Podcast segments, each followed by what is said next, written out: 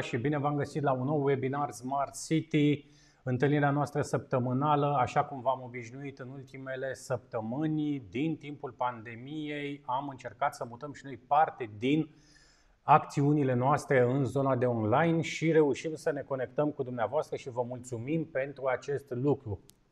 Suntem la webinarul cu numărul 13 și ca orice bun român, extrem de superstițios, astăzi cred că o să ne poarte noroc tema de astăzi. Astăzi încercăm să vorbim despre cum va arăta lumea de mâine. Ce înseamnă mediul antreprenorial? Ce înseamnă capacitatea României de a înțelege lumea de mâine? Ce înseamnă capacitatea noastră ca și comunități inteligente, ca și orașe, ca și spații urbane, dar mai ales unde este binele colectiv, unde este libertatea mea ca individ, unde este manifestarea mea publică și mai ales unde este acel bine colectiv de care vorbim toți. Prin urmare, fără multe cuvinte, fără introduceri extrem de lungi, vi-l prezint pe invitatul nostru de astăzi, un bun, bun, bun prieten și un om extraordinar de deștept, Vlad Stoicescu, alături de care vom încerca să înțelegem ce înseamnă acest concept de siguranță sanitară în comunitățile inteligente. Vlad, bine ai venit la întâlnirea noastră săptămânală. Îți mulțumim pentru amabilitate și pentru că ești astăzi alături de noi. Salut, Eduard! Uh, Mulțumesc mult pentru introducere și întotdeauna mă bucur să fiu într-o discuție cu tine. Uh, Majoritatea celor din audiență nu știu poate de unde apar eu și cu ce mă ocup. În mare mă ocup de cercetare de piață. Eu mă ocup uh, de cercetare profundă în tot ceea ce înseamnă piață. Meseria mea este de strateg și asta înseamnă că trebuie să fiu pregătit întotdeauna pentru orice posibilitate de exploatare nu numai financiară, dar și în beneficiu, în beneficiu pieței. Uh, motiv pentru care, în momentul în care ne-am confruntat cu această criză, uh, după cum știi, am făcut un studiu pe care ți l-am transmis și ție, în ceea ce privește un concept care uh, noi îl credem nou, dar de fapt este, este extrem de profitabil la nivel internațional, se numește Point of Care Diagnostics. Se referă la testele Uh, testele pe care oamenii și le pot face acasă pentru a-și face o autodiagnoză în momentul de față într-o discuție cu doctorul la telefon. Adică dacă testul are două bare pozitive, înseamnă că omul are o problemă sau nu are o problemă, depinde de ce înseamnă pozitivul respectiv. Uh, de la acest concept uh, se tot evoluează, unii ar crede științifico-fantastic, Uh, alții ar spune cât se poate de real, către uh, o evoluție tehnologică care să ne permită să trăim confortabil uh, într-o societate sănătoasă. Uh, ce înseamnă societate sănătoasă? Noi am pornit discuția asta în momentul în care mi-aminteam eu din interacțiunile mele internaționale de uh, sosirea mea în Corea de Sud. Uh, respectiv. o, o secundă, te rog, o să ajungem și la această experiență.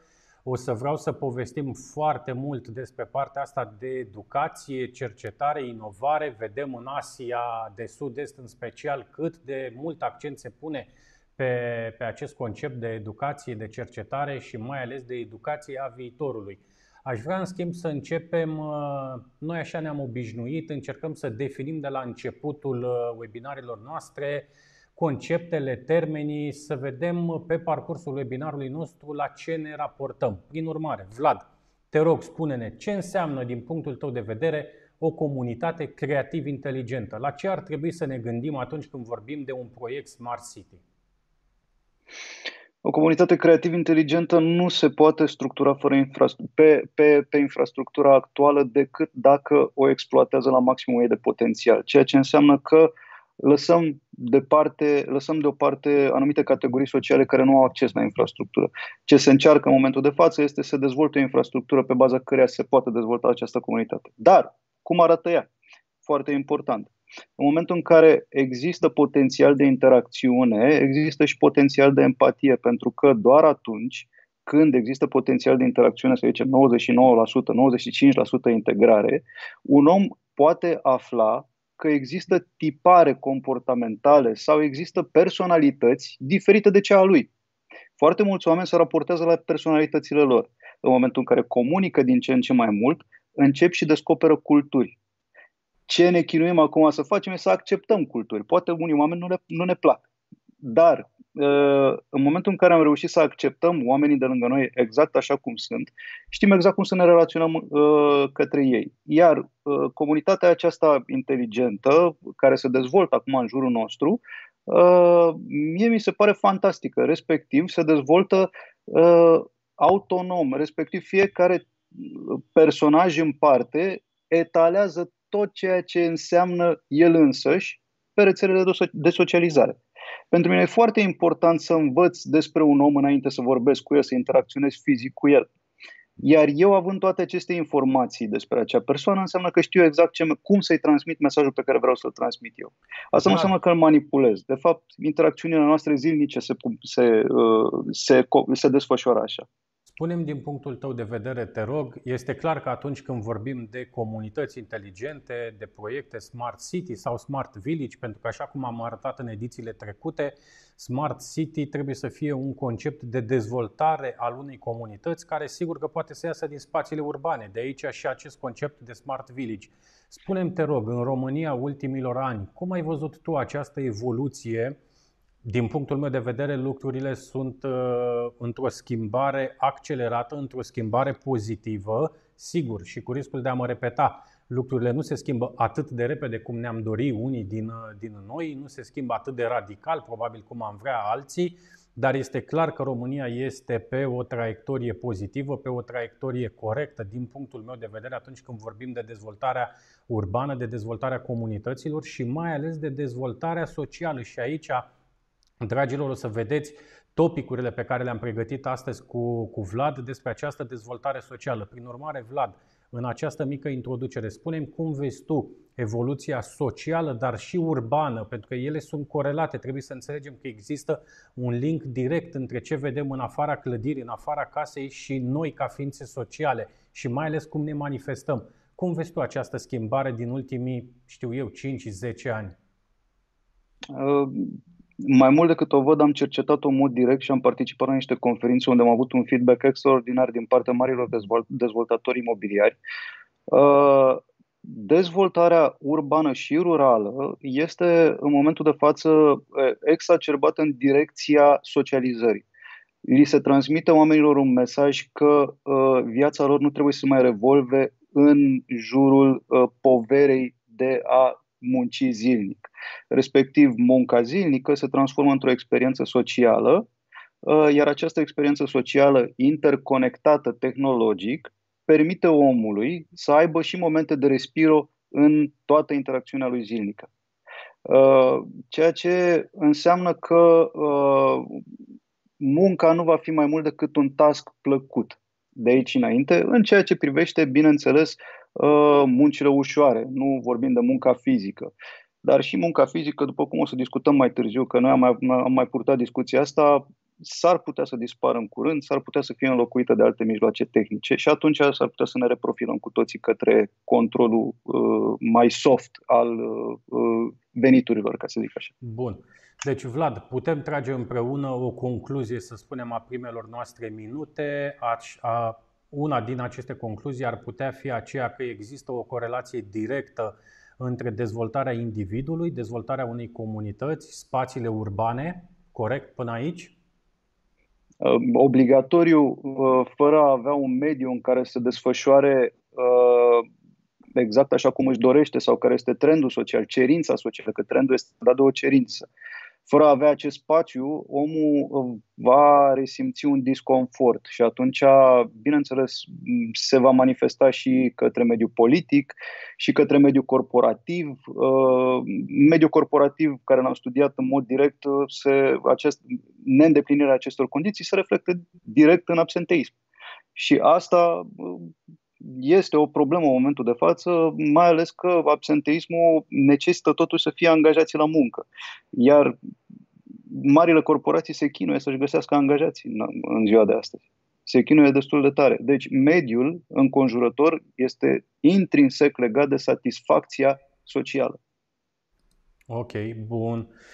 Hai să, să trecem și la câteva slide-uri pe care le-am, le-am pregătit uh, pentru astăzi hai să vedem cum am definit această comunitate Smart City și ce înseamnă comportamentul social de pandemie, Vlad.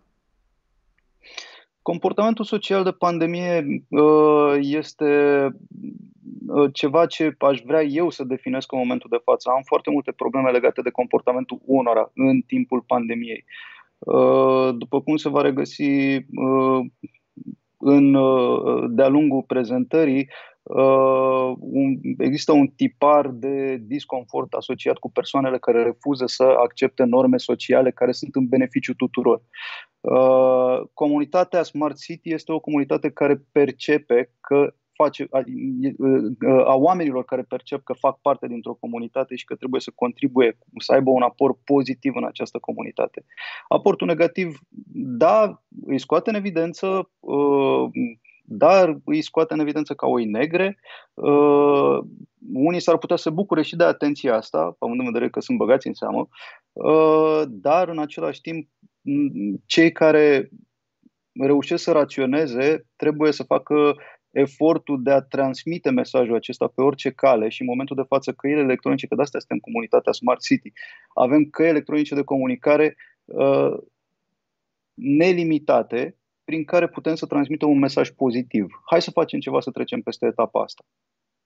Vlad, spunem te rog, cum ar trebui să ne uităm către conceptul uh, acesta de comunitate implicată atunci când vorbim de siguranța sanitară? Hai în primul rând să definim, hai să, să încercăm să definim pentru cei care se uită la noi ce înseamnă siguranța sanitară, pentru că este un concept extraordinar de larg în primul rând, care se duce în niște domenii pe care nu sunt convins că toată lumea îl, îl înțelege. Uh, hai, e, totuși e foarte simplu de definit. Uh, să ne gândim la normele de siguranță uh, de la locul de muncă ale fiecăruia. Există norme uh, care sunt, uh, fac parte din instruirile lunare, săptămânale, depinde cum își aleg corporațiile sau uh, angajatorii să își instruiască personal. Aceste norme de siguranță pur și simplu trebuie respectate. Ele nu sunt ceva rău, adică angajatorul cu siguranță nu își dorește rău angajatului. Uh, la fel, Organizația Mondială a Sănătății, organizații internaționale care uh, dau tonul în sănătatea globală, uh, chiar și corporații internaționale care, într-adevăr, multe vor să-și facă vânzări, dar nu uh, aș miza că uh, vânzările din uh, mediul sanitar internațional sunt o, o problemă negativă, adică cercetarea și dezvoltarea în uh, medicină se fundamentează în momentul de față și în ultimii 80 de ani pe mediul privat sanitar. Deci pe vânzările din mediul privat sanitar. Deci, siguranța sanitară este un set de norme și reglementări date de, în general, Organizația Mondială a Sănătății, uh, prin manuale și ghizi, uh, care sunt elaborate în funcție de tematica actuală. Actualmente vorbim de COVID-19, de uh, această criză sanitară. Organizația Mondială a Sănătății și multiple alte entități au emis norme și ghizi, uh, inclusiv uh, uh, organizații din Uniunea Europeană. Cu alte cuvinte, noi, în momentul de față, acceptăm norme discutate, dezbătute, tranșate deja la nivel internațional, la nivel global. Deci, siguranța sanitară se definește prin măsuri elementare care noi trebuie să le acceptăm, să le implementăm și să le propagăm celor care n-au auzit de ele, bineînțeles, pentru a avea un standard comun de confort. De asta eu am ales masca uh, drept un simbol al, acestor, al acestei siguranțe sanitare, uh, pentru că nu trebuie facem, impusă. Vlad, ce facem cu acest uh, animăluț social numit omul care uite ce, ce reacții ciudate are și în România, și peste ocean, și cam pe peste tot uh, pe, pe glob. Adică am văzut în, în ultima perioadă niște reacții extraordinar de ciudate și mă gândesc la ultimele reacții văzute în, în Australia, de exemplu, unde s-a dat iarăși lockdown total în, în Melbourne.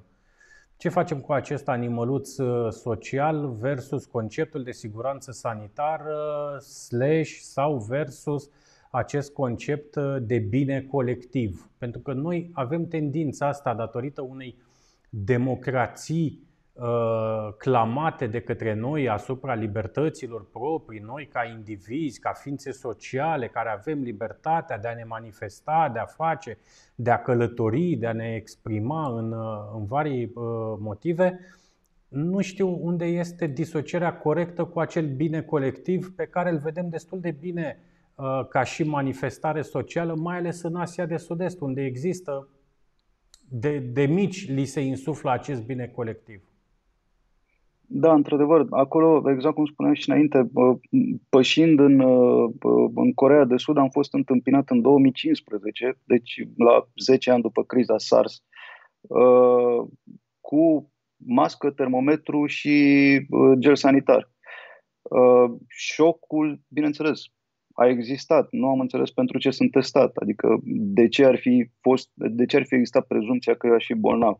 Bineînțeles că m-am supus, n-am putut să fac un protest spontan într-un aeroport internațional și să spun nu vreau să fiu testat.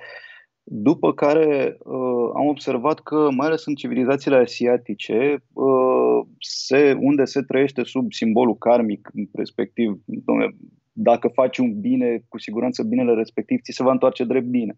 Uh, și atunci societățile sunt construite în jurul binefacerii.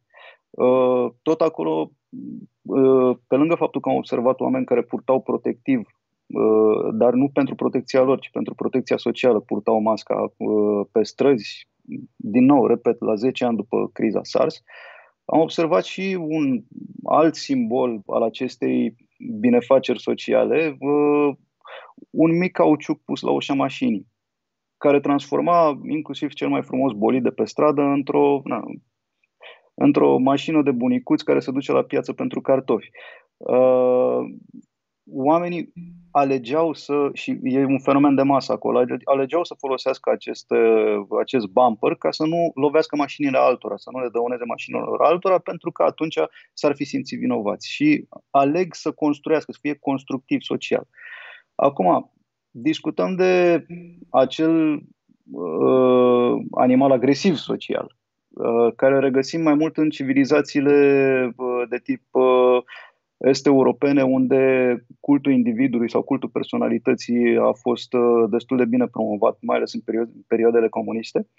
Uh, din păcate ne confruntăm cu, cu, cu acest individ, uh, dar nu este tipic zonei est-europene, este tipic și Statelor Unite ale Americii și a fost regăsit în multe comunități americane, uh, mai ales în perioada pandemiei gripei spaniole. Uh, istoric vorbind, perioadele actuale, perioada actuală cu cea a gripei spaniole sunt extrem de similare din perspectivă comportamentală.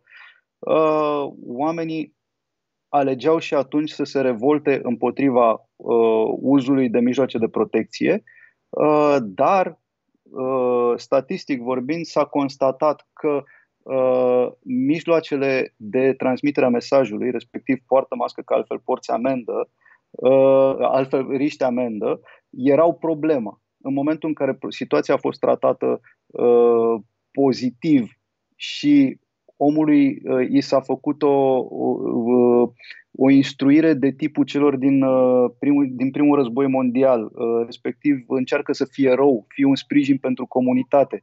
S-a constatat creșterea numărului celor care purtau mască benevol. Deci depinde din nou cum este tratat mesajul. Omul vrea să fie stăpân pe propria identitate, pe propria persoană și pe destinele lui. În momentul în care se confruntă cu o gravă, gravă situație uh, sanitară care îi pune în pericol viața, el deja nu mai este stăpân și reacționează, ar vrea să intre în control. În momentul în care îl amenințăm, el reacționează negativ. Atunci, hai, poate reușim să-l convingem pozitiv. Fii parte dintr-o mișcare pozitivă, poartă mască. S-ar putea ca alții să se spele pe mâini, s-ar putea ca alții să facă o baie, s-ar putea să miroasă mai frumos autobuzul dimineața. Dar poartă mască. E un exemplu. Cum spuneai în, în prezentare, inspiră schimbarea fiind schimbarea, nu? Exact, inspiră schimbarea. Asta, asta nu e doar un simbol, nu, e, nu este doar un slogan. Uh, aș vrea ca aș vrea să discutăm, uh, să, să putem discuta în așa fel încât să inspirăm atâția oameni uh, să meargă să facă studiile pe care le-am făcut noi doi sau să aibă discuțiile pe care le-am avut noi doi pentru a ajunge la anumite compromisuri în ceea ce înseamnă uh, uh, Smart City, conceptele de Smart City sau ce tehnologie trebuie implementată, de ce trebuie implementată, care sunt amenințările, care nu. Ăsta este doar un, unul dintre subiectele pe care noi le-am dezbătut în ultimii ani de zile.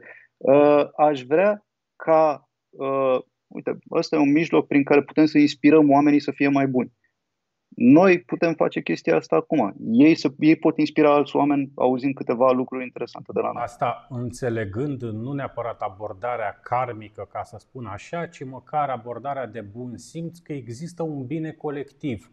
La mine în colectivitate, la tine în colectivitate, acolo unde noi ne trăim viețile, acolo unde copiii noștri cresc, există acel bine colectiv la care ar trebui să ne raportăm, chiar dacă uneori nu ne convin anumite lucruri, cum ar fi această mască despre care se vorbește incredibil de mult din punctul meu de vedere.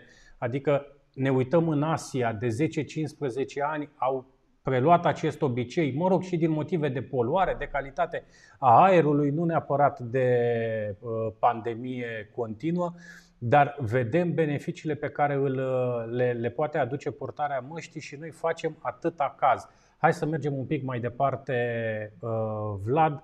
Concluzia, uh, a doua concluzie a mea ar fi acela de a transmite acest mesaj pozitiv, cum spuneai și tu, de a încerca să ieșim din propriul ego, din propriul egoism și să ne gândim la binele colectivității, care să știți că implică și membrii familiei dumneavoastră, și copiii dumneavoastră sunt în acea colectivitate, și părinții și toți cei care se pot îmbolnăvi.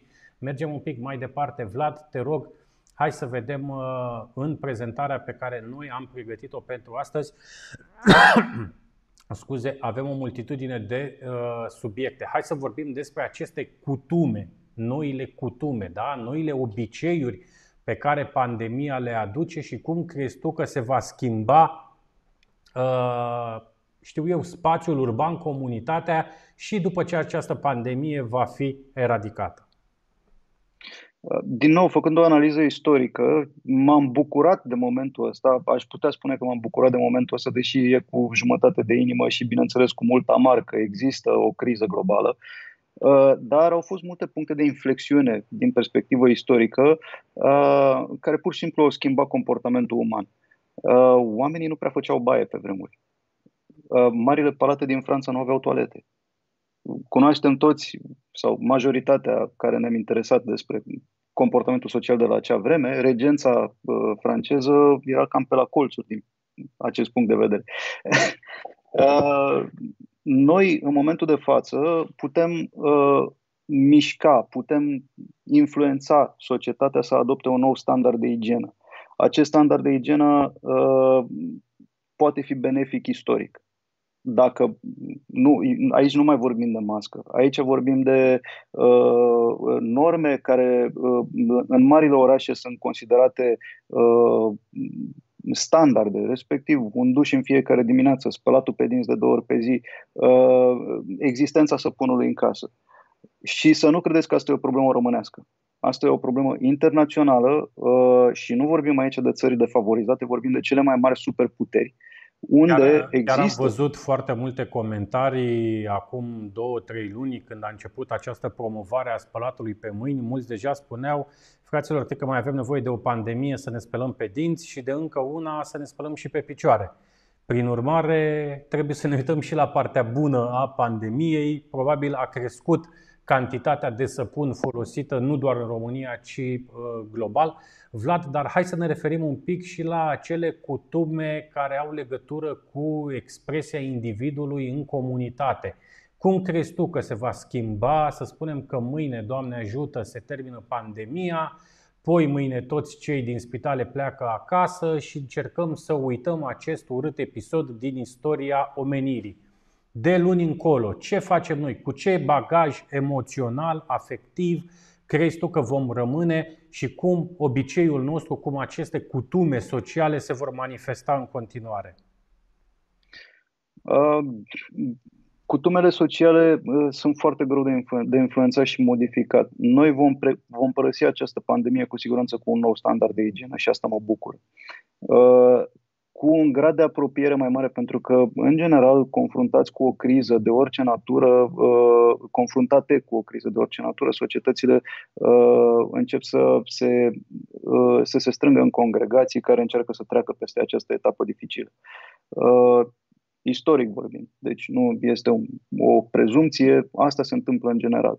Uh, ceea ce naște într-adevăr tipare care pot influența generațiile viitoare, exact la fel cum se diferențiază generația Z, născuți după 1996, de generația millennials, care uh, se diferențiază prin simplu fapt că generația Z a ajuns la maturitate în plină criză economică globală.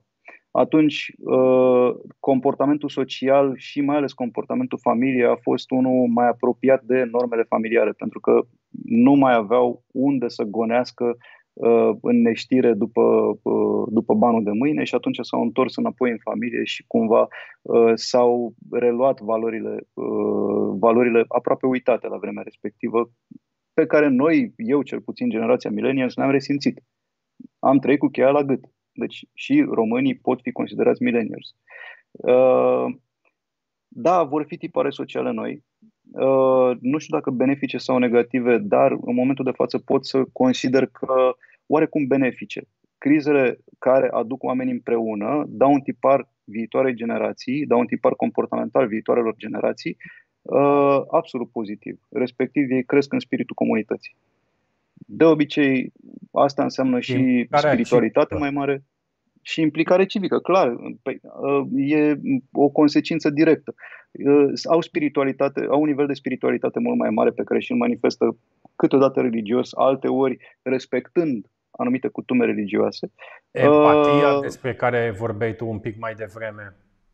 Exact. Deci manifestarea empatică, respectiv, sunt foarte, foarte atenți la uh, la dorințele altora, la, uh, la nevoile altora și, bineînțeles, la fericirea altora pentru a putea relaționa, pentru a putea recunoaște, uh, pentru a putea, uh, pentru a se putea recunoaște și bucura și ei la rândul lor de bucuria altora. Ceea ce pentru mine e extraordinar.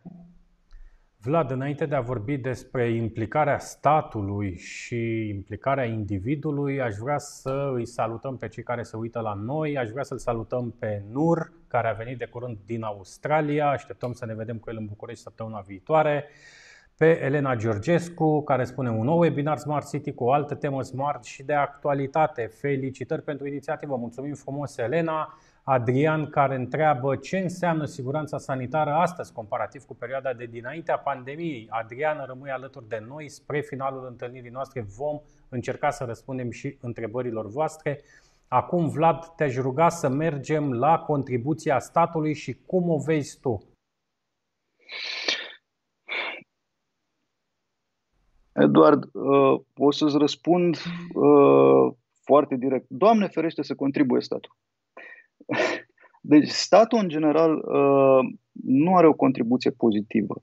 Uh, politicienii, chiar dacă sunt niște personaje extrem de carismatice, nu trebuie și accept acest, uh, această cultură. Politicianul nu trebuie să fie expert. Politicianul trebuie să aibă experți care să-l sfătuiască. Dar de, de cele mai multe ori, chiar dacă are experți care să-l sfătuiască, începe și vorbește singur.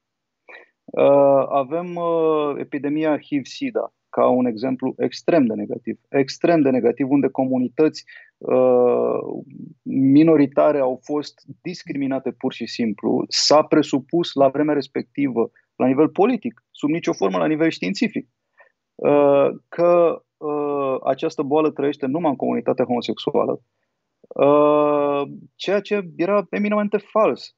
Și nu a fost uh, o tragedie doar din perspectiva faptului că au acuzat o comunitate minoritară, dar au lăsat descoperită uh, spre un pericol iminent uh, o întreagă generație de copii. Toate femeile. Uh, practic, oamenii ăștia credeau că sunt imuni. Și asta a fost contribuția statului. În momentul de față, statul trebuie să contribuie financiar. Din punctul meu de vedere, cea mai importantă contribuție a statului uh, este aceea de a investi în infrastructură pentru a depăși criza economică. Este extrem de important. De ce spun asta? Uh, noi doi știm, uh, investițiile în infrastructură sunt cel mai mare aport la creșterea economică, direct, cel mai mare aport direct la creșterile economice ca și mecanism. Uh, statul în momentul de față este obligat să vadă cum face rost de bani uh, pentru a investi în infrastructură. De obicei, siguranța sanitară este un atribut social. Uh, marile ONG-uri, cele mai mari ONG-uri regăsite în istorie s-au ocupat eminamente de educația publicului pentru a depăși etape, etape greoaie. Vreau de-aia îți spun ție, bravo, felicitări. Uh, discutăm de siguranță sanitară într-un ONG care se ocupă de Smart City, dar Smart City poate însemna mult mai mult decât infrastructură. Sigur că Smart City înseamnă mai mult decât infrastructură, Smart City înseamnă și partea de, de educație, Smart City înseamnă și foarte multă tehnologie, așa cum spuneai și tu, dar trebuie să nu uităm și noi repetăm de fiecare dată de câte ori avem ocazia Tehnologia nu este scopul unei comunități inteligente. Tehnologia este unealta de care noi avem nevoie ca să creăm aceste comunități. Vorbim de educație, vorbim de uh, sănătate, vorbim de învățământ și ați văzut ieri declarațiile președintelui, vedeți cum se pregătește noul an școlar într-un sistem hibrid pe bază de trei uh, posibile Uh, alerte, vorbim de zonele verzi, galbene și roșii, unde roșu înseamnă online 100%. Și o să vorbim și de această educație a viitorului. În schimb, Vlad, vreau să revenim la ce spuneai tu mai devreme, Point of Care Diagnostics. Hai să vedem despre ce este vorba și cum ne poate ajuta această frumoasă unealtă numită tehnologia. Deci, uh, tehnologia este o spadă, într-adevăr. Nu putem să discutăm de evoluția umanității fără evoluția tehnologică. Uh, point of Care Diagnostics, după cum spuneam mai devreme, puteți să-l asimilați întreg conceptul cu uh, testul de sarcină. Testul de sarcină este cel mai bine vândut test de autodiagnoză din, de pe planetă. Ce se întâmplă cu acest test? El, să zicem că ar, fi, ar avea un chip chipul respectiv ar putea să dea rezultate uh, către un server de la medicul de familie, rezultate care ar, fi, ar putea fi studiate pentru a da, uh, a da un, un diagnostic uh, mult mai complex persoanei care și-a, uh, și-a asimilat testul. Discutăm aici de uh, Internet of Things în principiu. Internet of Things este un concept care s-a, s-a discutat filozofic foarte mult timp. Mulți s-au grăbit să-l implementeze de parcă ar fi noua religie și noua cutumă. Uh, el nu are în momentul de față infrastructura rețelistică pe baza căruia se dezvolte. Uh, infrastructura rețelistică înseamnă uh, capacitate de transfer de date wireless mult mai mare decât ce avem în momentul de față. Înseamnă realmente 6G, nu 5G. Pentru ca rezultatul să însemne un exemplu ipotetic de, de acest gen. Uh, să zicem, uh, ceasul, smartwatch-ul pe care îl putem cu toții, ceasul uh, inteligent, uh, măsoară în timpul somnului parametrii vitale ai persoanei, eventual are și un prick test cu un ac mic care ia o probă sanguină, prin ceas se procesează anumiți parametri care sunt trimiși către medicul de familie. Medicul de familie constată o existența unei gripe. Uh, automat, ceea ce este anunțat că necesită persoana respectivă un concediu medical, concediu medical este trimis automat către angajator, Uh, și farmacia locală este notificată pentru ca eu când mă trezesc dimineață, înainte să mi se termine cafeaua de fiert, să îmi bată la ușă un curier cu medicamentele care îmi sunt necesare, fără să știu că sunt bolnav. Pentru mine asta înseamnă evoluție tehnologică, în rețelistică, în concept, în fapt. Asta există. Asta există astăzi deja. Se chinuie Amazon să o implementeze de ceva vreme cu acele butoane care se pot lipi pe frigider. Frigiderul inteligent este un alt exemplu, respectiv frigiderul care notifică curierul de lipsa laptelui. Deci, acestea vorbim, sunt... Vorbim de o suită întreagă de procese procese generate de o acțiune de care noi nu trebuie neapărat să fim conștienți, adică nu trebuie să ținem minte că nu mai am lapte în frigider pentru că știe frigiderul asta. Nu trebuie... Mai important, noi discutăm de point of care diagnostics. Exact. Partea cu laptele este un exemplu exact. foarte ușor de folosit. Dar diagnoza de care spuneam mai devreme, respectiv să știe ceasul meu înainte să mă trezesc din somn că eu sunt Am purtătorul unui virus gripal, nu doar că am nevoie de o pastilă, dar protejez comunitatea. Concediul medical e deja procesat, medicul de familie știe, angajatorul știe că eu nu voi veni la serviciu înainte ca eu pur și simplu să mă trezesc. Toate acestea se procesează în timp real, iar colegii mei de la muncă nu trebuie să mă asculte respirând greu, pentru că am făcut un sacrificiu imens să mă prezint la birou bolnav. Bun. Asta, deci, ne duce, asta ne duce cu gândul direct la conectivitate, la infrastructura de care avem nevoie. Tu deja ai făcut un pas, te-ai dus deja către 6G. Există deja foarte multe guverne în lume care au început să investească în această tehnologie de 6G. Noi încă ne mai certăm pe aici cum este cu 5G-ul, cât de bun, cât de nefast ar fi, ne prăjește creierii sau nu, tunde iarba sau nu. Sunt foarte multe fake news-uri, Vlad, le-ai văzut și tu în ultimele luni, dar deja să știți da. că se lucrează la 6G. Hai uh, o scurtă definiție, Vlad, ce înseamnă 6G pentru cei care se uită la noi? Rețelistică de o asemenea viteză și învergură încât să permită transmisia de holograme live.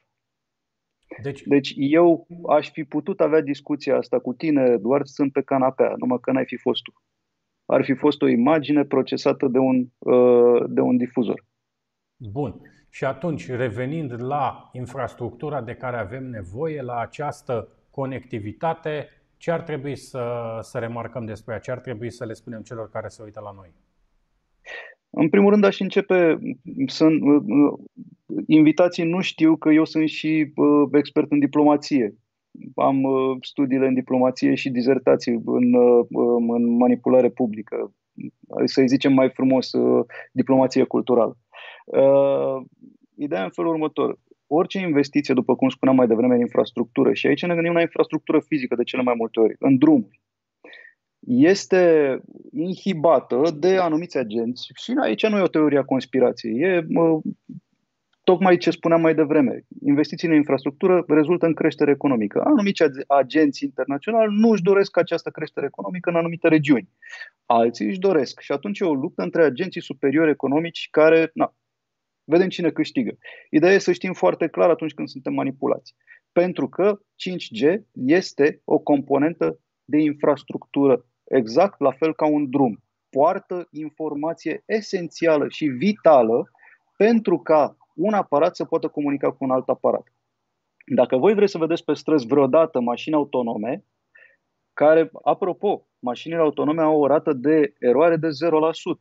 Toate erorile produse în, uh, care au condus la accidente cu mașini autonome au fost cauzate de om. Până în momentul de față, niciun computer nu a greșit în șofat. Deci dacă voi vreți vreodată să vedeți uh, eliminarea uh, ratei de mortalitate datorată uh, accidentelor auto, prin automatizarea acestui, uh, acestui proces, nu ne trebuie 5G. Altfel nu va exista. Dacă voi vreți ca uh, un cântar electronic dintr-o casă să trimită automat informațiile, uh, informațiile metabolice către medicul de familie, ca medicul de familie să poată pregăti un meniu zilnic și să-l poată trimite uh, restaurantului local pentru a-l întocmi și curierului pentru a-l aduce dimineața la prima oră la ușă, atunci aveți nevoie de 5G pe infrastructura 4G, care noi avem foarte bine dezvoltată. Să, să nu facem abstracție de asta. Pe infrastructura 4G nu poate comunica informația atât de rapid încât să acomodeze aceste exemple. Uh, de aici, unde mergem înainte? Mai explicăm 6G ca să spunem care e potențialul din transferul de date 6G? Cred că ar trebui să rămânem uh, în zona asta a nevoii de 5G. Deja introducem subiecte în discuție care nu știu dacă fac, uh, fac bine acum, pentru că nu am vrea să inducem uh, nu neapărat panică, dar hai să le luăm așa, să luăm tehnologiile pas cu pas. Spuneai de 4G-ul românesc care este extraordinar de bun. Asta eu am spus-o și o voi repeta tot timpul, se datorează și concurenței pe care România o are și ăsta este un mare beneficiu, faptul că noi avem patru operatori au dus la o calitate foarte bună a serviciilor și la niște costuri foarte reduse față de, de alte țări. Eu același lucru sper să se întâmple și în zona de 5G. Aștept cu nerăbdare licitația asta pentru 5G, care sper să fie până la finalul anului, deși șansele, trebuie să recunoaștem, sunt foarte mici, dar 5G-ul va accelera toate aceste procese, iar anul acesta a început deja și la anul cred că va fi gata un proiect pentru crearea unei, unui laborator, a unor piste, să spunem, pentru testarea autovehiculelor autonome, unde la prietenii noștri de la Cluj. Să vedeți ce va fi la Cluj când 5G-ul va fi disponibil pe scară largă în România și vedem că și Sibiul începe să se gândească la ce înseamnă partea de cercetare, dezvoltare versus o comunitate inteligentă. Iașiul vine foarte mult din urmă și sperăm noi, eu ca un bucureștean jet beget, sper că și orașul meu natal să vină din urmă. Vlad, mergem un pic mai departe. Hai să vedem unde ne duce această conectivitate atunci când vorbim de comunități inteligente, atunci când vorbim de comportamente uh, sociale și vreau, pentru că am pomenit un pic, uh, un pic mai devreme de, de Cluj, hai să vedem ce înseamnă partea asta de antreprenoriat. Bun, antreprenoriatul e domeniul meu foarte, deci aici putem să discutăm ore întregi. Um, ce se întâmplă? Participând la conferințe, uh, mergând în studii profunde și uh, să facem referire un pic la dizertația care am avut eu pentru unul din masteratele mele, uh, respectiv am făcut o, o, o chestionare, o, un sondaj în rândul generației G, confrunt, generației Z, scuzați, confruntați cu angajatorilor cu viitorilor angajați, pentru că acum 2 ani de zile generația Z intra în câmpul, în, în rândurile uh, muncitorilor. Uh, aici am constatat fenomenul de care vorbeam mai devreme, absenteismul din lipsa de interes, pentru că generația Z, fiind mult mai apropiată de normele uh, familiare, uh, ar fi vrut uh, și ar fi dorit de la locul de muncă uh, o motivație de tip intrinsec, respectiv uh, o motivație spirituală. Bravo, ai făcut bine, vei face bine. Uh, tot felul de factori motivatori verbali care să atingă interiorul lor. Uh, ei, în schimb, au regăsit în mediul corporativ joburi foarte bine plătite cu birouri foarte frumoase. Uh, ei care erau obișnuiți să stea cu mama acasă, ceea ce nu e rău în rândul generației Z. Adică e chiar o mândrie, pentru că ei fac parte dintr-o familie și țin la normele, de, la, la normele interne ale familiei respective. Uh, din nou, trebuie să privim această generație uh, drept una care necesită confort psihologic mai mult decât confort material. Confortul acesta psihologic se regăsește exclusiv prin abilitatea de a comunica. Pentru că sunt și uh, anxioși. Deci, asta e o altă caracteristică regăsită la nivel generalistic în generația Z, uh, anxietatea. Anxietatea uh, a generat un fel de reticiență în interacțiunea fizică. Uh, Mari dezvoltatori imobiliari de atunci, uh, dinainte de pandemie, uh, țineți cont, au început să dezvolte uh, birourile, regăsind aceste tendințe sociale, să dezvolte birourile ca fiind mai mult spații sociale decât cubicles. Deci nu au segregat oamenii în mediul steril, ci din potrivă i-au pus să interacționeze fizic, punând mult mai puțin accent pe permanența lor timp de 8 ore la acel centru social. E foarte important ca omul să nu stea acolo mai mult de patru ore. De ce?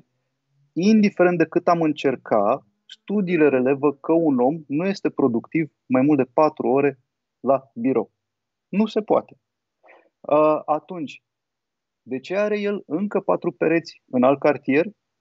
De ce plătim curent pentru două locații în care omul ăla și împarte viața?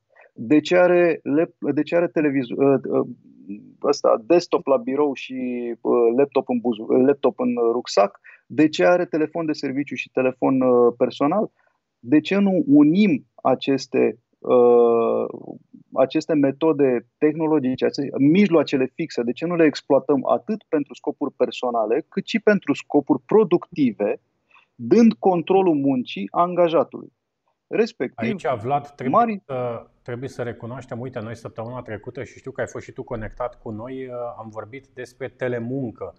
Și atunci când vorbim despre telemuncă, trebuie să înțelegem că unele din procese sunt accelerate de contextul general, cu alte cuvinte, foarte mulți angajatori nu au de ales, dar foarte mulți au văzut că lucrurile pot funcționa și așa, deși nu se așteptau. Ăsta este motivul pentru care, și vreau să trecem și la, la următorul slide, ăsta este motivul pentru care foarte multe clădiri de birouri în București în acest moment sunt goale, pentru că au văzut că lucrurile pot funcționa și în acest sistem hibrid în care ne întâlnim de 2-3 ori pe lună, dar 99% din timp fiecare stă la el acasă.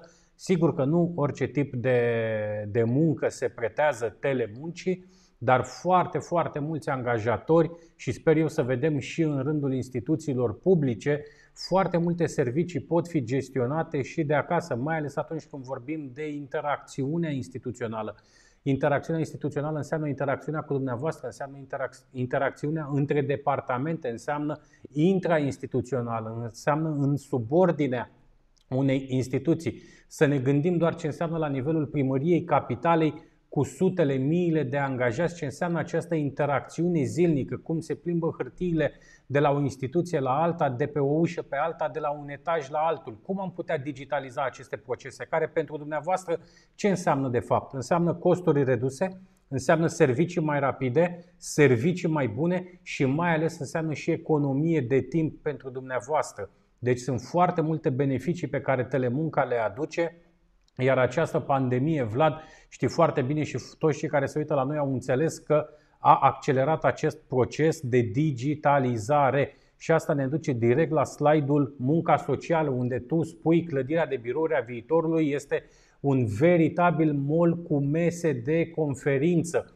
Asta înseamnă să înțelegem ce spuneam la începutul întâlnirii noastre, ce înseamnă interacțiunea individului în context social deci nu mai vrem o clădire de birouri, un beton, eventual și un beton frumos și cu foarte multă sticlă, cum am văzut în ultimii ani. Vrem interacțiune, vrem capacitate de a ne integra, de a aparține la ceva, așa cum spunea Vlad un pic mai devreme. Sigur că și banii sunt importanți, știm că ei nu aduc fericirea, dar cu siguranță o întrețin foarte bine. Dar mai vrem ceva, vrem o mulțumire sufletească care este apanajul acestei generații tinere la care tu ai făcut uh, referire, Vlad. Prin urmare, vorbește-ne uh, câteva minute, te rog, pentru că, uite, încet, dar sigur ne apropiem de prima oră a întâlnirii noastre. Vorbește-ne un pic despre munca socială. Munca socială, să zicem și electronică, cred că am, am omis cuvântul ăsta, să-l trecem în, în digital în momentul de față, pentru că munca socială nu se poate desfășura dacă uh, personajul respectiv, angajatul, este constrâns într-o microsocietate. Adică dacă el face parte din societatea uh, PMB, Primăria Municipiului București, uh, chiar dacă primăria are un număr de angajați, nu stau să judec acum dacă e bun sau rău, dar are un număr de angajați, până la urmă cunoaște fiecare om. Și eu lucrez într-o companie cu 1500 de oameni. 1500 de oameni valoroși și extraordinari fiecare dintre ei. Uh, dar am ajuns să-i cunosc. Și atunci uh, fac parte dintr-un microclimat care la un moment dat încetează să mă mai inspire. Uh, dezvoltarea conceptului de muncă electronică, nu muncă telemuncă. Telemuncă, din perspectivă legală, are niște constrângeri imense. Deci, din punct, punctul meu propriu de vedere este că telemunca privită la nivel de legislație românească e o glumă. Uh, mai ales cât forțează angajatorul să pună la dispoziție mijloace tehnice a angajatului, care angajatul cu siguranță nu își dorește un laptop cu carcasă de plastic casabil și își dorește un laptop cu carcasă de aluminiu.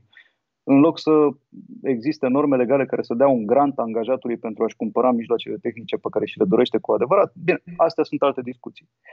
Discutăm acum de metoda, de noua metodă de socializare pentru uh, mijloace constructive, pentru mijloace profitabile, remunerabile. Atâta vreme cât corporația știe să traseze indicatori de performanță, key performance indicators, în proiecte echitabile și uh, ușor de îndeplinit, uh, atunci, din punctul meu de vedere, inclusiv băncile pot gradual învăța dacă un angajat este abil să se angajeze în cât mai multe proiecte, să lucreze pentru cât mai multe proiecte și astăzi, dar și pe viitor pentru a putea să-l crediteze. Pentru că asta e o problemă generală la nivel de bănci. În momentul de față nu știu cum să crediteze persoanele care lucrează pe bază de proiect. Asta e din nou o altă discuție. Dar discutăm de un concept de integrare socială masivă pentru a putea să urmărim niște scopuri creative. Pentru că aici eminamente discutăm despre uh, muncă creativă, nu despre muncă fizică. Vom face diferența asta în momentul în care vom purta o discuție despre cum se tehnologizează viitorul. Dar uh, vorbim exclusiv despre angajați care lucrează în scopuri creative, care pot comunica pentru a-și îndeplini proiectele. Așa că eu nu mă consult doar în interiorul uh, echipei mele, chiar dacă echipa mea este de 1500 de oameni. Eu am terminat un MBA, am făcut un master, am făcut niște cursuri, niște specializări care ele fac tot parte din procesul meu de evoluție ca și angajat. Și acest proces este unul eminamente tehnologic. Aș vrea, aș vrea să trecem, uh, Vlad, la acest concept uh, pe care tu îl atingi uh, foarte sensibil, foarte frumos, despre scopul socializării și ne spui tu că în plină pandemie socializarea necesită un scop. Hai să vedem ce înseamnă, pentru că aici vorbim și de empatie, vorbim și de dorința asta a binelui colectiv, care poate nu a fost atât de prezent până acum în, în România. Bineînțeles, vor, eu am, am menționat că în plină pandemie socializarea necesită un scop datorită faptului că vor, angajatul iese afară pentru a-și îndeplini un minim de necesar de muncă, respectiv să interacționeze un pic pentru a, a primi un pic de sprijin sau o semnătură sau, bine, semnăturile nu vor fi necesare în viitor. Dar în continuare sunt anumite procese care necesită interacțiune. Interacțiunea respectivă nu trebuie să fie atât de gratuită. Eu, în momentul de față, aș ieși din, aș ieși din casă ca să îndeplinesc două scopuri, cel puțin.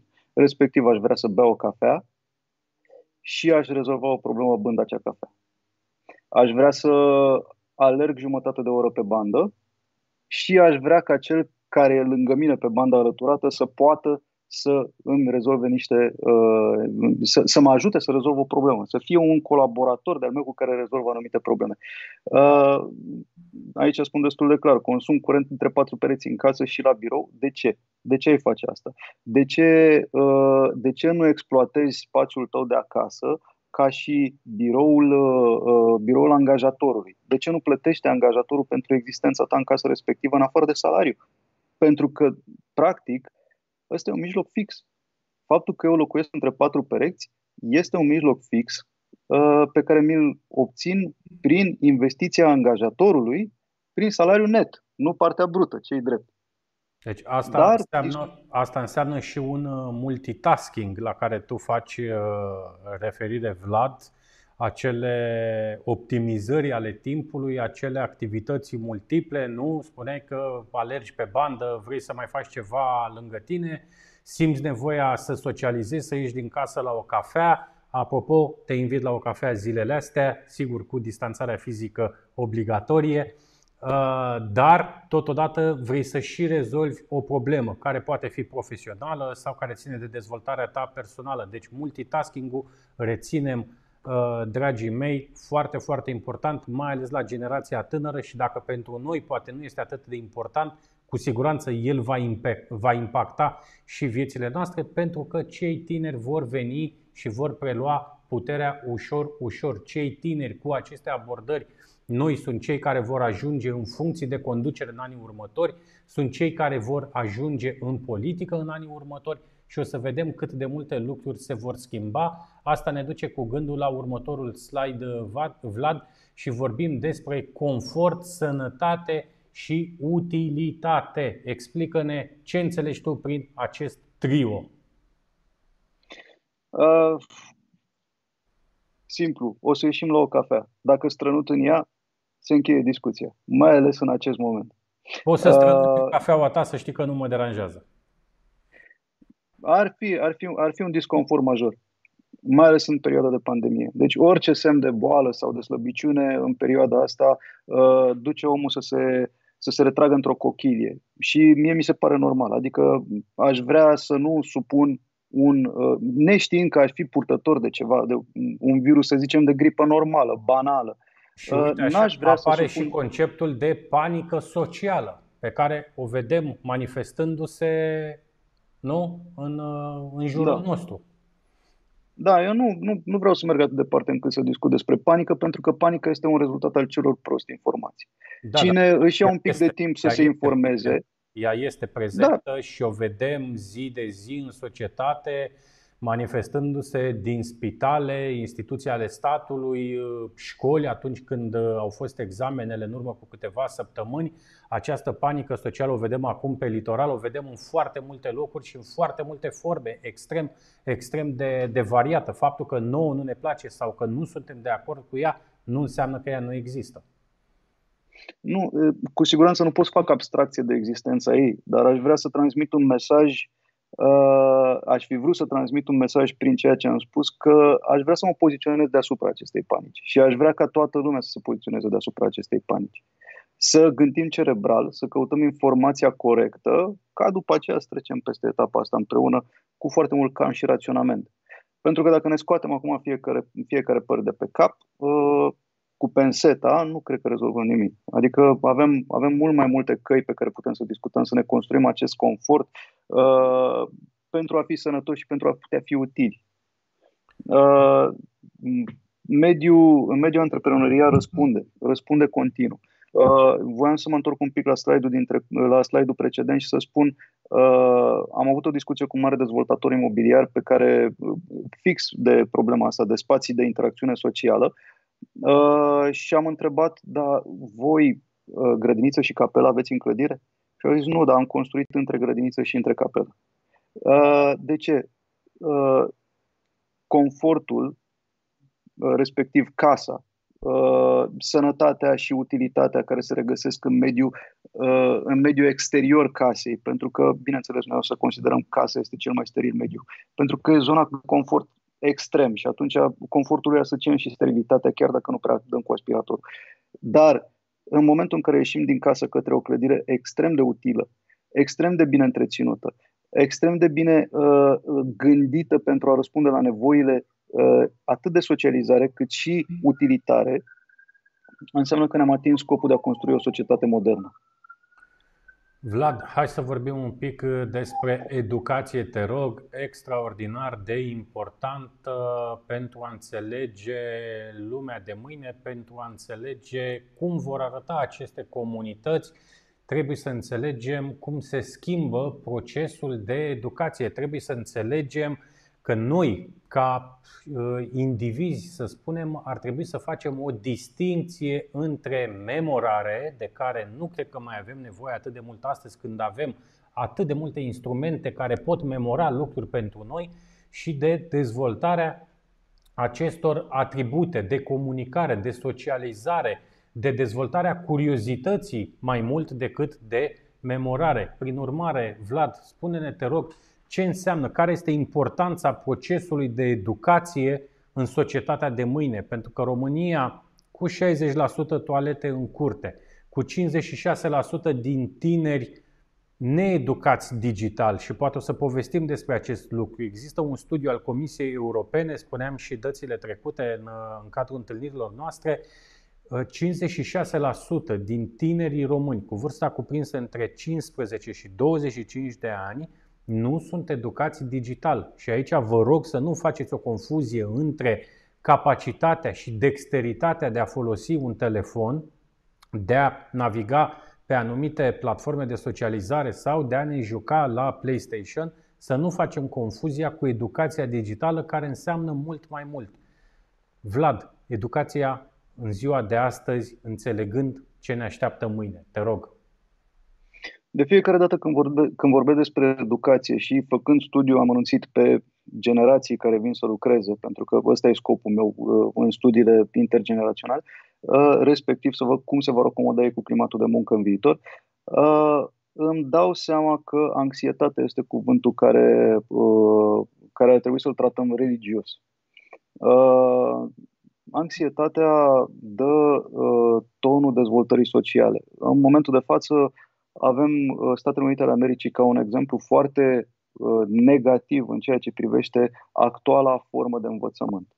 Uh, respectiv, copiii se duc într-o clădire cu toții, unde socializează forțat, timp de foarte multe ore pe zi, uh, și sunt forțați să performeze atât social, cât și disciplinar. Mie mi se pare că este o muncă enormă.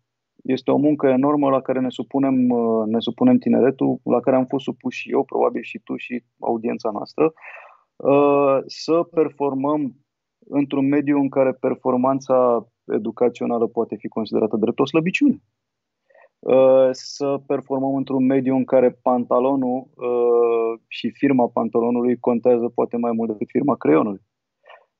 Într-un mediu în care astăzi, cel puțin, capacitatea de stocare a telefonului dă tiparul social, adică cum adică n-ai un tera? Serios? Deci nu putem să discutăm. Da, exact. uh, noi avem aici niște probleme. Ne supunem copiii la un chin groaznic. Uh, în SUA, problemele respective refulează în tragediile de care auzim din ce în ce mai recent. Uh, din câte am observat și eu mai studiez platformele de socializare pe care nu intră toată lumea, intră exclusiv tineretul, cum ar fi TikTok. Uh, din câte observ, uh, mediul de școlarizare online a fost îmbrățișat, acceptat și este destul de plăcut. Pentru că este destul de familiar cu mediul de, social, de socializare online. Nu doar mediul, mediul, deci mediul de educație le este familiar cu mediul de socializare, iar există undeva un paravan. Respectiv poți să apăs pe off. Și paravanul acesta taie foarte mult din anxietatea zilnică. Tăiem foarte mult din anxietatea zilnică, se reduce rata depresiei, ceea ce e minunat. Deci, într-adevăr, s-a atins un scop incidental prin, uh, uh, prin uh, noile metode forțate de această pandemie. Și este un alt tipar care e benefic. Da, pot înțelege părintele care ar vrea să-și vadă copilul plecat din casă ca să poată și el să-și vadă de ale lui timp de 8 ore pe zi. Dar în același timp, uh, trebuie să-și înțeleagă copilul. Trebuie să ajungem la un compromis social prin care să realizăm că metoda asta este una excelentă, că trebuie să găsim soluții pentru a o permanentiza. Respectiv, copilul nu are de ce să se ducă 8 ore pe zi într-un mediu ostil. Uh, iar dacă vrem să mizăm pe această socializare forțată, domnule, copilul trebuie să iasă din casă să se întâlnească cu alți copii, că altfel o să, fie, o să crească abstract. Uh, eu l-aș trimite la o activitate extracurriculară, l-aș trimite să deseneze în, în, într-un mediu social, l-aș trimite să învețe pian, l-aș trimite la un balet, la un fotbal, la orice, dar nu într-un mediu în care pantofii uh, dau tonul social. Aș vrea să, să povestim un pic, uh, Vlad, chiar în pregătirea acestei uh, discuții, povesteam noi doi un pic mai devreme despre una dintre cele mai bine plătite meserii din România astăzi, aceea de sudor și dispariția sau necesitatea sudorului în 20 de ani. Iar logica este următoarea. Luăm un tânăr astăzi care are 14-15 ani, îl ducem într-o școală profesională, foarte bine până aici, îi punem o meserie în mână, în 3-4 ani de zile va ieși un sudor extraordinar de bun care va câștiga foarte bine. Ce facem cu acest individ? Noi de astăzi știind că serviciile lui nu vor mai fi necesare în 20 de ani. Asta înseamnă că el, undeva între 35 și 40 de ani, va trebui să se gândească la reconversie profesională. Și aici apar două, trei întrebări cel puțin. Vorbeai mai devreme de compromis. Care este compromisul educațional, compromisul social pe care noi trebuie să-l facem când ne gândim la binele imediat al individului? Va primi o meserie, va fi bine plătit, se va integra în societate, va putea să își întrețină o familie. Deci sunt toate aceste beneficii imediate, dar cum gândim tot din punct de vedere al compromisului la nivel de societate, în ansamblu, binele colectiv, care îl implică și pe el ca individ, în 20 de ani, noi știind, repet, de pe acum, că meseria lui va fi făcută mult mai bine de un mic roboțel. Da, e, e o problemă cu care s-au confruntat uh, multe școli de gândire și multe școli fizice. Am citit studii emise și de Oxford și de Harvard și de majoritatea școlilor mari care dau un ton comun totuși acestui viitor care nu e chiar atât de apoteotic. Adică dacă discutăm despre, doar despre ideea uh, acestui venit mediu uh, obligatoriu, uh, pe care îl propun din ce în ce mai multe economii, care poate fi confundat cu uh, niște criterii destul de socialiste și agresive, respectiv de ce să plătesc eu taxe pentru uh, altul care nu mai are meserie, pentru acest sudor care nu mai are meserie peste 30 de ani. E un fel de pensie socială obligatorie pentru toate categoriile de vârstă. Despre asta se discută. Dar această pensie nu este plătită de populație. Deci teoria este că la un moment dat va fi plătită de către corporațiile mari care înlocuiesc munca fizică cu munca robotică. Și atunci se va plăti o taxă pe robot, exact cum se plătește timbru verde pentru poluare. Uh, iar această taxă pentru robot va fi uh, întoarsă în societate pentru a plăti un venit minim garantat un venit mediu garantat, uh, care să garanteze totuși un coș de cumpărături fiecărui membru în societate. Uh, hai să zicem că am rezolvat problema asta. Cum rezolvăm problema plictiserii groaznice a celor care chiar n-au nimic de făcut?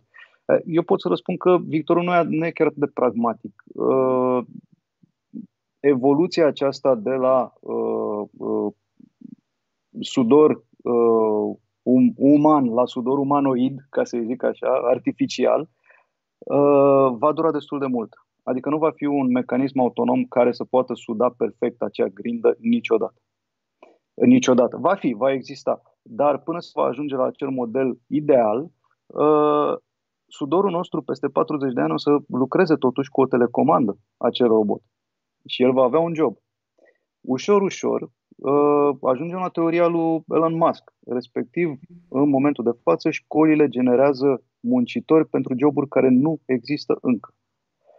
Deci dacă combinăm cele două teorii, o să observăm că se vor inventa alte joburi Uh, copiii generațiilor viitoare vor ocupa acele joburi care înlocuiesc, vin să înlocuiască joburile actuale. Deci sudorul într-adevăr nu o să mai existe, dar gradual. Deci nu o să fie o schimbare bruscă și dintr-o dată. Se, ar fi un exemplu mult mai bun. Șoferul de tir, pentru că am vorbit de automatizarea uh, automobilelor. Acum, ce alegem? Să reducem rata mortalității cauzată de accidentele rutiere cu 100%, și să nu uităm, la nivel global, rata respectivă e un pic mai mare decât uh, uh, rata mortalității din cauza COVID. Uh, o reducem 100%. Dar asta înseamnă că nu mai muncește niciun șofer de pe planetă. Da, da, aici, Șoferii respectiv... Iartă-mă, aici sunt două abordări. Vorbim de sudorul de astăzi, persoana matură, și aici se naște întrebarea cum îl pregătim pentru această tranziție profesională și vorbim de tânărul de astăzi, noi fiind conștienți deja că serviciile lui în 10, 15, 20 de ani nu vor, nu vor mai fi solicitate. Și la fel de important și de îngrijorător pentru mine este conceptul despre care aud din ce în ce mai des în școlile de gândire occidentale al cetățeanului inutil, al acelor zone periurbane care vor fi niște aglomerări sociale de cetățeni neadaptați profesional în primul rând, ceea ce va genera un lanț haotic în uh, zonele, uh, în zonele urbane. Deci problema, sigur, nu este, nu trebuie acum să intrăm nici în, uh, știu eu, modulul de panică, dar trebuie să ridicăm aceste întrebări, trebuie să ridicăm aceste teze ca fiind posibile uh, realități ale zilei de, de mâine și să creăm scenarii. Creând scenarii de lucru înseamnă că ne creăm noi forme de backup și de reacție. Altfel nu rămâne decât să improvizăm iar eu cred că în ultimii 30 de ani am improvizat aproape în toate domeniile posibile și probabil ăsta este și unul din motivele pentru care suntem unde suntem, datorită acestui sentiment de, de a improviza. Improvizăm în politică, improvizăm în economie, improvizăm în educație, ne pliem, vedem noi, ne adaptăm, dar nu vrem să creăm acele backup-uri, acele planuri de lucru. Să știi că aproape orice s-ar întâmpla, tu poți să scoți din bibliotecă raftul 2, planul 3 și îl poți aplica. Prin urmare, cred că este o discuție extraordinar de, de profundă despre răul pe care noi îl facem conștienți fiind. Și revin la acel sudor. Știm clar că va exista roboțelul care în 20 de ani îi va prelua jobul și e bine să îl preia. Dar este bine și noi să înțelegem acest lucru și să-i creăm un instrument de lucru. Spuneai tu mai devreme foarte frumos, el se va plictisi. Ce va face sudorul de, de astăzi? Va lua o telecomandă și va continua să controleze roboțelul. Asta pot să garantez eu. Evoluția tehnologică nu o să permită niciodată ca acel prag să fie depășit atât de repede încât să rămână o pătură socială fără lucruri de făcut. Cu siguranță nu se va putea întâmpla chestia asta pentru că nu am avut evoluții de asemenea manieră, chiar dacă ele sunt logaritmice, nu progresive evoluțiile. Deci, practic, cu cât avem evoluție mai mare, o pătură de evoluție mai mare în momentul de față, cu atât se va, se va desfășura ca și amploare în viitorul apropiat. Dar chiar și în acest context, uh, sudorul de astăzi este nativ digital. El va putea să se mute pe altă ramură de dezvoltare economică.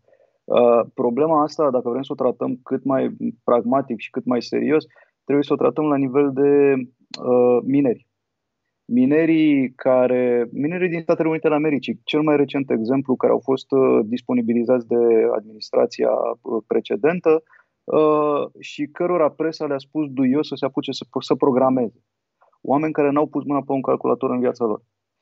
E, aici, da, într-adevăr, există o problemă. În viitorul apropiat, în care avem generații nativ digitale care s-au, au, practic și-au spus primele cuvinte ronțăind un telefon, uh, nu vom avea problema asta. Deci, specializarea, prima diplomă pe care, o, pe care o vor obține ei în uh, existența lor, va fi uh, aceea de uh, înregistrarea amprentei pe uh, accesul în telefonul mobil. Deci tu spui că această abilitate digitală, această generație, noi știm clar că ei sunt nativi digitali. Noi am devenit, noi am dobândit uh, aceste uh, capacități digitale, dar ei sunt deja nativi digitali. Vedem clar că în ultimii 10-15 ani toți copiii, înainte de a vorbi, deja sunt experți în a folosi toate gadgeturile, le înțeleg, știu să le folosească, chiar dacă nu vorbesc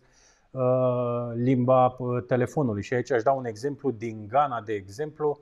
În Accra chiar există uh, și acolo există un, un proiect de digitalizare a proceselor primăriei din, din Accra. Foarte mulți tineri analfabeți știu digital, nativ, cum să interacționeze cu primăria, deși ei nu știu cum să, ce, ce să citească, dar în aplicație ei se descurcă vorbind de această capacitate digitală dobândită nativ, cum spuneam. Deci tu te bazezi pe acest lucru și spui că sudorul tânărul de astăzi, viitorul sudor de mâine, se va descurca și peste 15-20 de ani. Asta ne duce la uh, următorul uh, slide. Spui tu, Vlad, vreau o țară ca afară Hai să vedem, așa că ne apropiem de, de finalul întâlnirii noastre, un mesaj pozitiv. Cum ar trebui să ne uităm la România de mâine? Cum ar trebui să, uh, să ne uităm la ce se întâmplă în jurul nostru într-o lume extraordinar de, de conectată, în primul rând?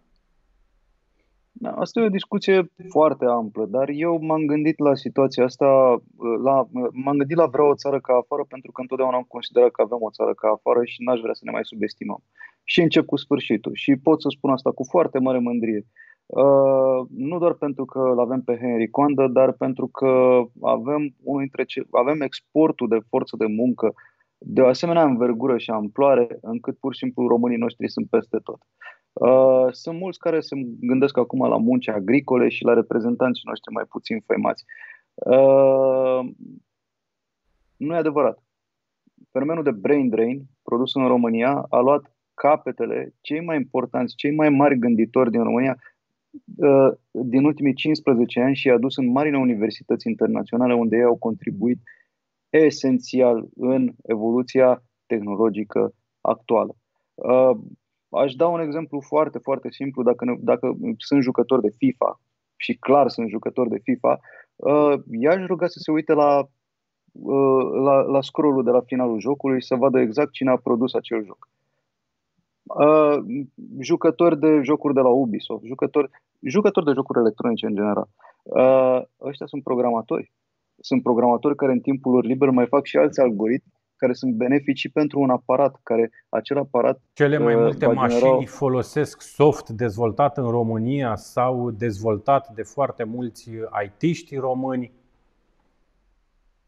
Da, bun. Deci, practic, uh, jumătate din Google români. Uh, San Francisco se vorbește limba română exact ca la noi acasă.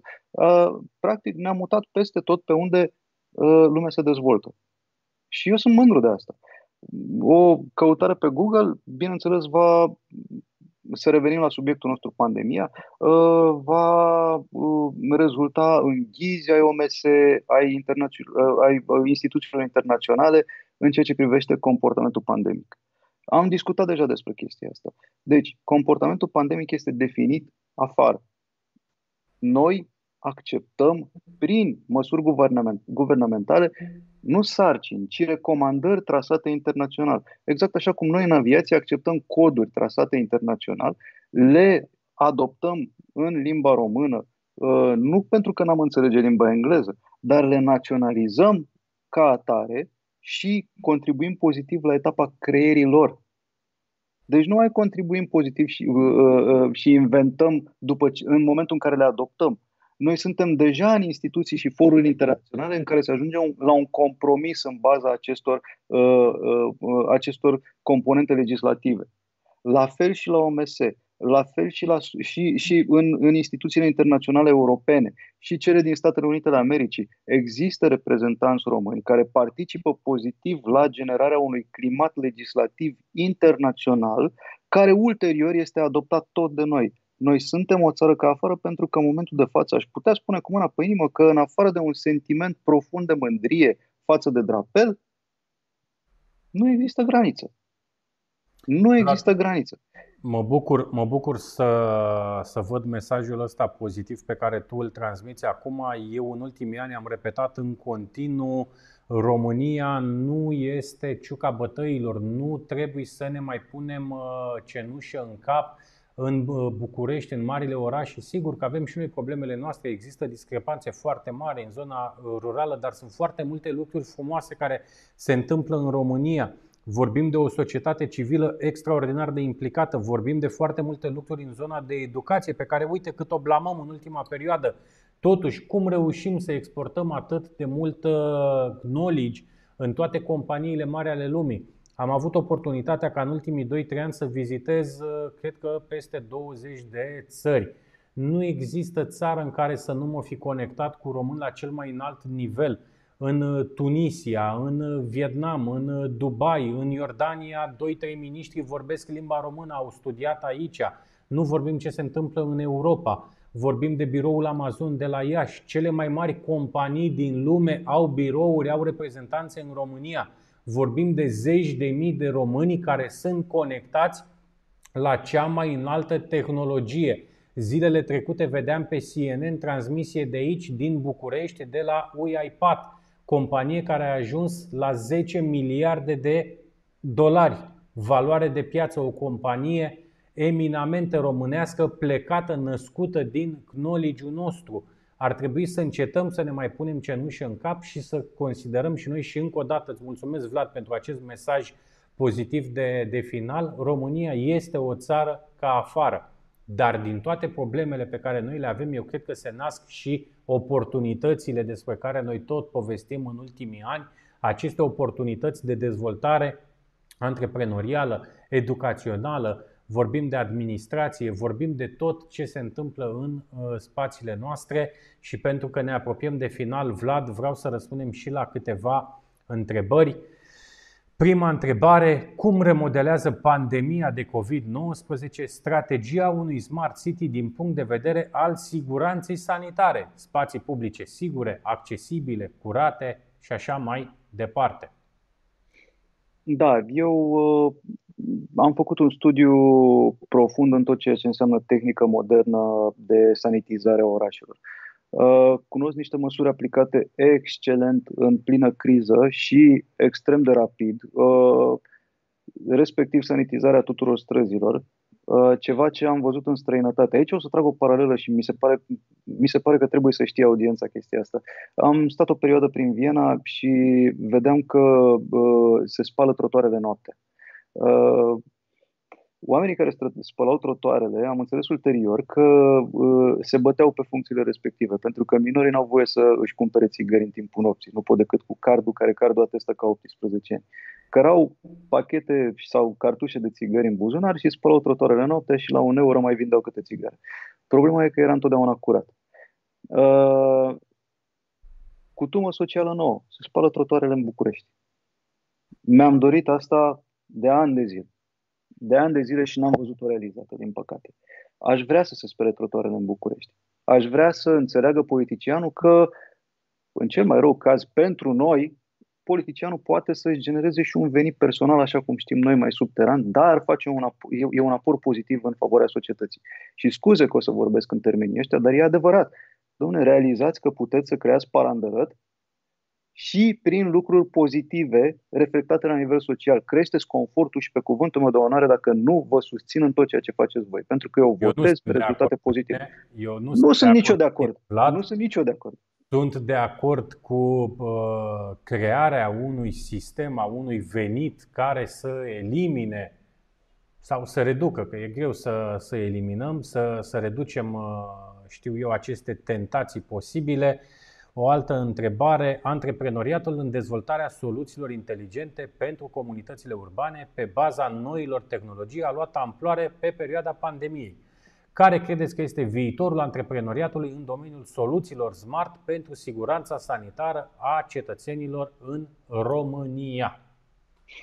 A luat amploare înainte de pandemie. Uh, deci soluțiile de conectivitate nu sunt inventate acum, uh, ele doar au, fost, au, au început să fie exploatate și în România, deși cadrul legislativ nu o permitea. Uh, din perspectivă de implementare soluții sanitare, ce pot să zic, ce poate să rezolve un aparat mai mult decât poate rezolva chiuveta. Deci, trebuie să ne gândim că tot ce va rezolva rețelistica și conectivitatea dintre noi este propagarea mesajului pozitiv, propagarea mesajului igiena contează. Igiena contează, trebuie să aibă un simbol. În momentul de față, simbolul, din punctul meu de vedere, din perspectiva mea, este acea simplă măscuță. Apropo, masca aceea cu respirator este dăunătoare. Chiar dacă e de trei ori mai scumpă decât masca normală. Masca aceea cu respirator uh, prin respirator scoate impuritățile din respirație și le transmite concentrat interlocutorului, dar protejează purtător. Deci, soluțiile tehnologice încă nu le știm încă. Ce putem să facem noi în momentul de față este să exploatăm soluțiile tehnologice pe care le avem la dispoziție, amplificate de pandemie, pentru a transmite un mesaj pozitiv. Faceți ceva. Schimbați-vă normele de igienă Dacă le aveți deja, faceți ceva mai mult. Și o altă întrebare la care deja cred că s-a răspuns. Cum ar trebui să arate o strategie națională pentru atingerea unor nivele ridicate de siguranță sanitară în spații publice în contextul epidemiologic actual din România? Credeți că vom asista la inovații de natură tehnologică în acest domeniu care vor putea fi implementate în comunitățile inteligente din România? Da, deci uh, vom reveni la Point of Care Diagnostics. Point of Care Diagnostics este o industrie uh, care nu ține de guvern. Este o industrie bazată pe profit și atunci trebuie să fac o referire care s-ar putea să fie dureroasă pentru români. Nu sunt obișnuiți cu aceste tipuri de comunicare, respectiv sănătatea nu trebuie să fie obligatoriu de stat în proporție de 100%. Cel mai mare rit de inovație în sănătate este în mediul privat, Statele Unite ale Americii au produs undeva la 90% din inovația globală în sănătate în ultima sută de ani, motivul principal pentru care ei rămân în continuare un mediu privat de interacțiune economică. Sper că am răspuns destul de bine la treaba asta.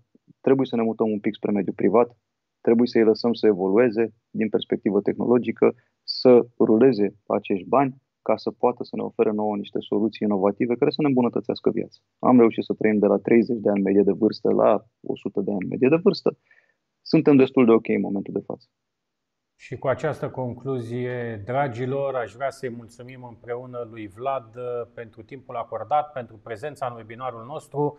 Vlad, foarte multe teme, foarte multe concepte, foarte multe idei pe care le-am, uh, le-am pomenit uh, astăzi promit să extragem acum că avem așa un overview, uh, promit să extragem anumite teme, anumite întrebări care s-au născut în urma webinarului nostru și să revenim în perioada următoare asupra lor.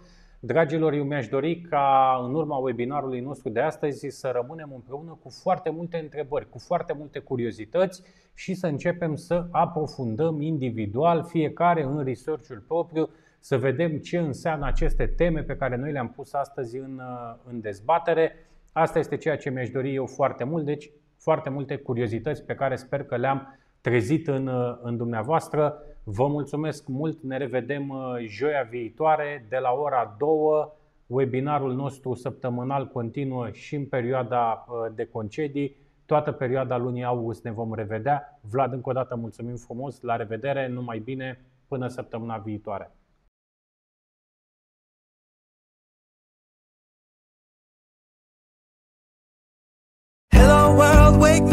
to another good, good morning. Time to go.